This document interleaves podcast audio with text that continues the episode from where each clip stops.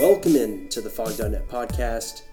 Michael Swain here alongside Scott Chasen in Lexington, Kentucky, after Kansas fell to Kentucky 71 to 63 in what I would say was a lackluster performance from Kansas. Scott, what would be one word to describe the performance from Kansas? Pro- probably defensive, if you wanted to put a positive spin on it, spin on it, because it certainly wasn't offensive unless uh, you were offended by the quality of offense they played. Also, great to be here. Uh, normally, I just listen to these and edit them, so it's cool to be next to the circular weird mic. Oh, okay. So we're gonna talk some. It, it's a cool mic. it's just different. I, I have a different mic that I use when I do things, and it works. So starting off, I guess, just let's be positive. Let's start off positive. We can dive into the negatives a little bit later. What's one positive thing that you could take from the game? A positive performance, a positive aspect of the performance, what's something you can walk away and say, okay, KU at least did this? No, I thought it was. Uh, it's maybe not KU, but I thought it was a step in the right direction for a couple guys. I, I think you start with, you know, Ochai Agbaji has played well. He's had games where he's played 20 minutes, but I mean, his last road game didn't go so well, and, and he said in the media leading up to the week that. Uh, you know, maybe it wasn't the worst thing in the world that he had a, a bad game and, and he got to, to kind of play through it. I thought that was promising. Uh, some might disagree with this, but I also thought Quentin Grimes, I thought his activity level was great. Not good, but great. First half, he forced three Kentucky missed shots and a travel uh, just with hard closeouts that I thought was nice. And uh, I thought KU missed him. He was wide open for three. I counted at least twice that Devon Dotson missed him, and an additional time that he was, I mean, no defender within 10 feet from three. And I think he went three for five from three anyway. So I thought that was a, a step in the right direction for him. I thought he could have had an even better game. Uh, had he, he, really his teammates found him and i thought defensively he really picked up the intensity so those two guys i, I thought took steps in the right direction I, I, really thought that everyone else kind of plateaued or, or, really didn't do much yeah i think looking forward with quentin especially these bigger games you've seen him you could argue get up for him i mean michigan state he has the he makes the six threes i mean he was so good against them and then tonight i thought he again he was really good just super active and that's the thing that you really want from him is that activity that because sometimes he fades out of games, he sits in the corner, isn't necessarily as active. He'll quickly pass the ball and move the ball on. I felt like tonight he was really aggressive, looking for his shots, and that's not something that you've necessarily seen from him a lot of the time. I would also say that Dedric Lawson had a really good performance. Mm-hmm. I mean, a 20 and 15 performance, and you can't ever say that's not a good performance. I do think, though, with him that he didn't score as efficiently as he usually does 7 of 18 from the field. But I think a really positive thing that I'm taking from this, for Dedric especially, is the way that he shot the three ball as of late. He went two for three from three tonight. He did it when KU went to a two big lineup with David McCormick in the game. It was at least within a minute or two minutes of them being in that two big lineup. Lawson went out to the wing and made a three. So that's something I'm, I'm going to do a film room on coming out Monday. But I thought that that's something that's really important going forward for KU spacing because you saw it tonight. Marcus Garrett really wasn't defended by Kentucky.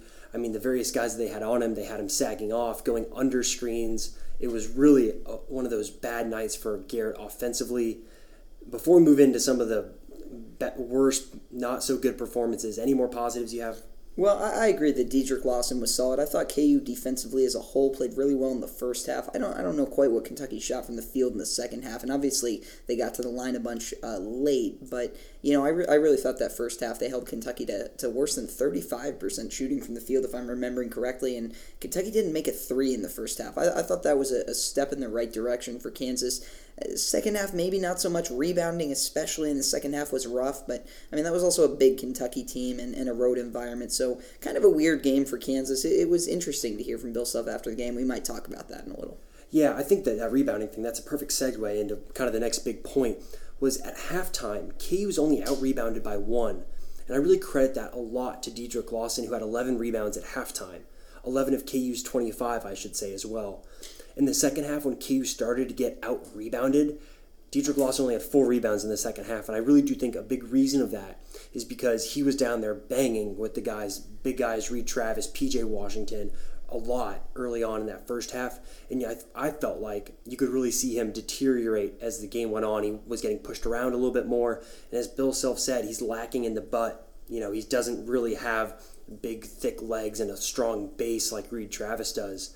And he really can't push guys around. And when he gets on the boards, he does use his, his long arms to go and get boards. But when he's getting muscled out of the way, you really your long arms really can't do much for you there. Yeah, I, th- I thought Dedric played aggressively. I-, I, would say inside in that first half, especially he he rebounded three of his own misses. So you know he misses eight or he takes eighteen shots, but really he only took 15 because three of those he got right back and three actually came on one possession that he finished. He missed got the rebound missed got the rebound and then finally put it back up and in. So uh, in in that perspective i would agree with you. I mean he, he like you said 11 and, and 11 in, in the first half. He had a double double by the you know right around that two minute mark or something like that. It was just uh, it was that was that was something that was impressive because he's had games where he's struggled against maybe size or whatnot. I mean, go back to New Mexico State; it took him until you know he scored like the last twelve or fourteen or whatever really to take over. So uh, for the most part, I, I, thought that Dedric Lawson was.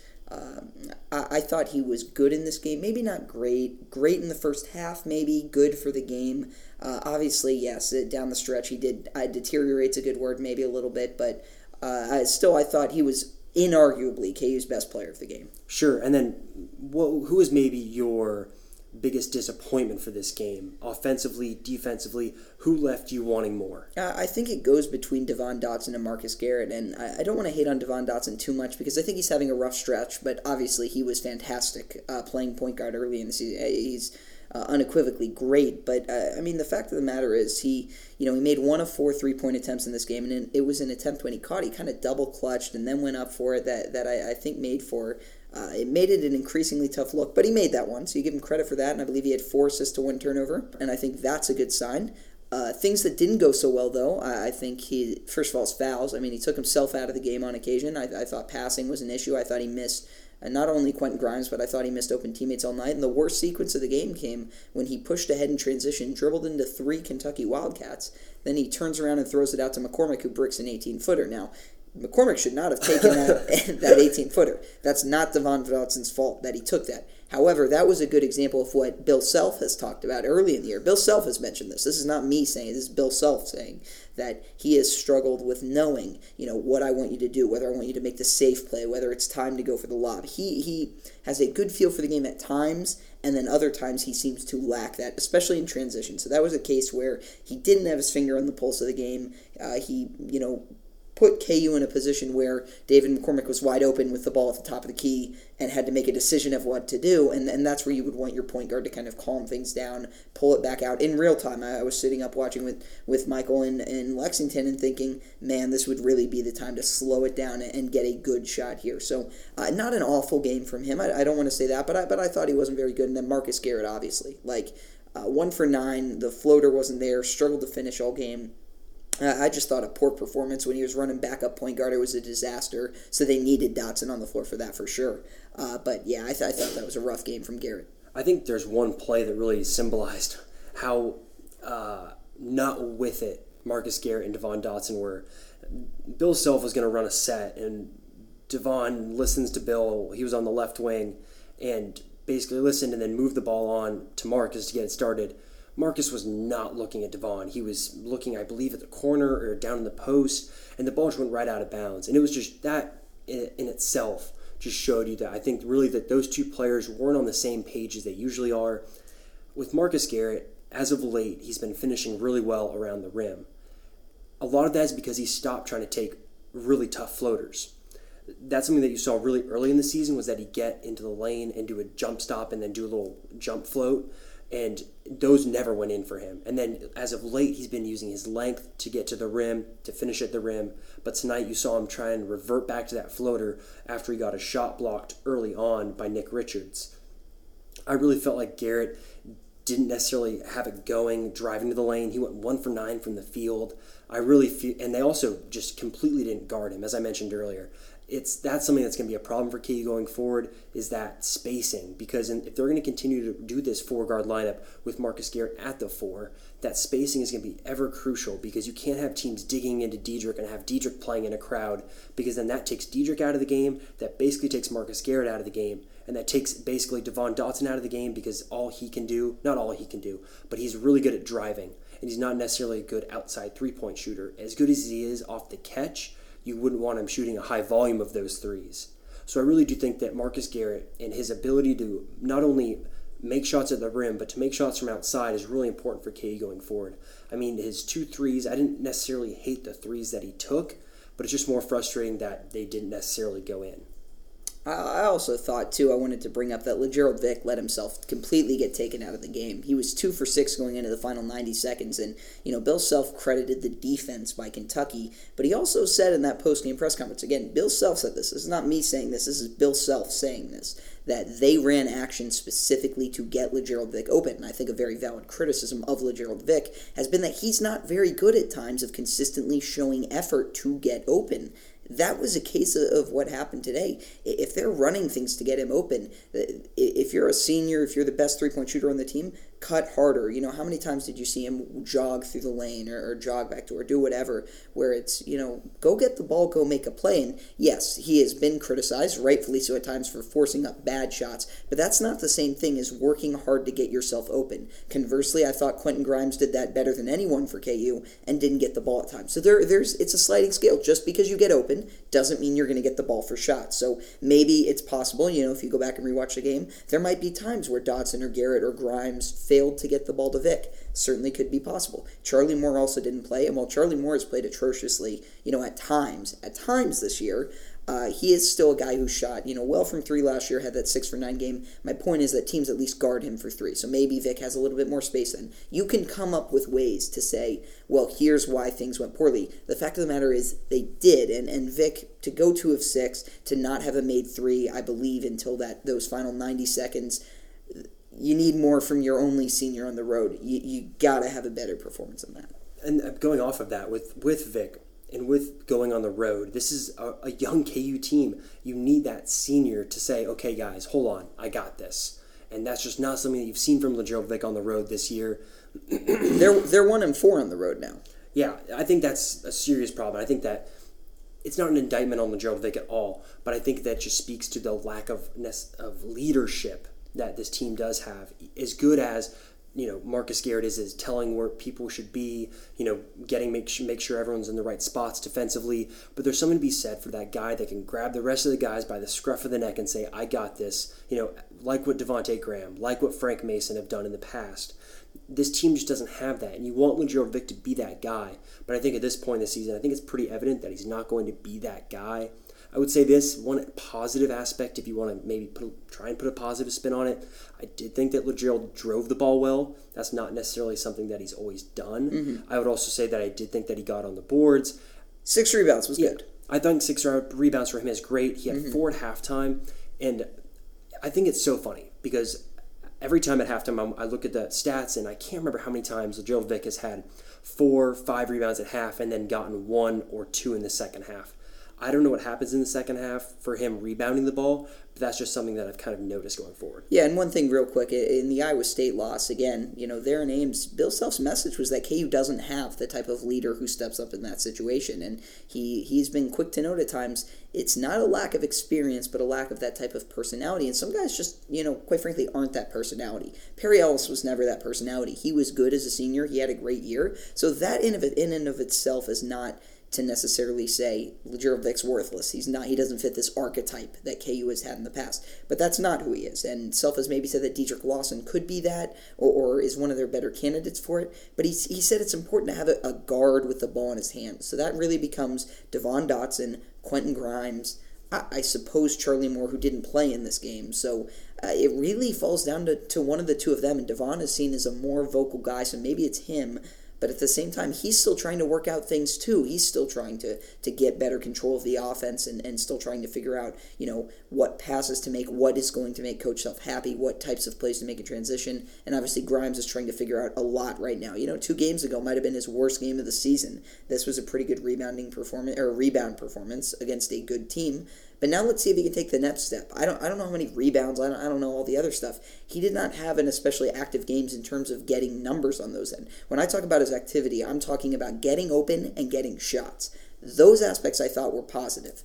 I, I don't think he necessarily had a great aspect in terms of activity in crushing the glass or getting a bunch of steals, which has been a, a, huge issue for him this year. Have you looked at the fast break stats yet? Nope. If you were to guess, how many fast break points do you think KU had? In this game, I remember game. Grimes had 2 Mm-hmm. He had two in transition on a layup, and I can't imagine it was much more than that. They had six fast break points, and Kentucky Mm-hmm. had eight. For this team, if they are not going to make as many three pointers, and I thought that they did well from three tonight. In general, nine of twenty-three. I think Bill Self said after the game that they would take that. That that's a you want to what? That's a good performance from three for this team, especially. That's just under forty percent. That's not terrible. But if you are going to give up as many offensive rebounds as they did, you need to push the ball in transition and get good looks in transition and finish. I think that that is something that is more of an indictment on Devon Dotson, as you mentioned earlier, is that decision making in transition and taking advantage of those limited transition opportunities that KU does get. Because again, you're going to go up against bigger teams in the tournament, in the Big 12 you need to be able to find different ways to get easy points. If teams are going to find ways to score easy points on you. Yeah, well, I'll, I'll say this. To the transition point: K would four steals today, and that again for a smaller team, if you're going to play small, you need to. You know, Bill Self even said they were showing token pressure just because they didn't have defensive activity, and he thought maybe that would lead to something. But you know, four steals that's that's not enough, and zero from Dotson and Grimes together. That number needs to be about three every game, I think, for KU to kind of maybe even not maximize its potential defensively, but just you know, just to have a shot based off, you know, defense. I, don't know what the numbers say of how many games Grimes hasn't gotten a ton of steals this year, but Dotson has. You know, he's had a bunch of multi-steal games, so uh, I think that's where a lot of that number comes from. And again, I mean, I was advocating on the on the one possession I was talking about for Dotson not to go in transition, but I think that does speak to the idea that there need to be enough opportunities in transition for KU to get easy points, even if some of them are just, hey, slow it down, we're not going to take a bad shot. The reason why that number, I think you said six for Kansas, I mean, it was six and not eight, was it, it wouldn't have been fast break points if David McCormick doesn't shoot that and they, they mm-hmm. run an offensive set. But I'll tell you what, it probably or maybe would have been points. So, you know, it, it would have been a better result than in a, a missed bricked 18 footer. So, Yeah, and quickly then just run through the bench performances. What'd you think of KJ Lawson, David McCormick, both of them before we get into Ochai? Yeah, I, I didn't think anything of KJ Lawson. His minutes were pretty forgettable. But uh, David McCormick, I, I thought he obviously missed the front end of one and one, missed a shot. But KU won its its minutes with him on the floor. So um, maybe the two big look, whatever. But I, I thought he looked uncomfortable. The team rebound KU got, if it was credited correctly, it might have been erroneously credited to him. I haven't gone back and looked.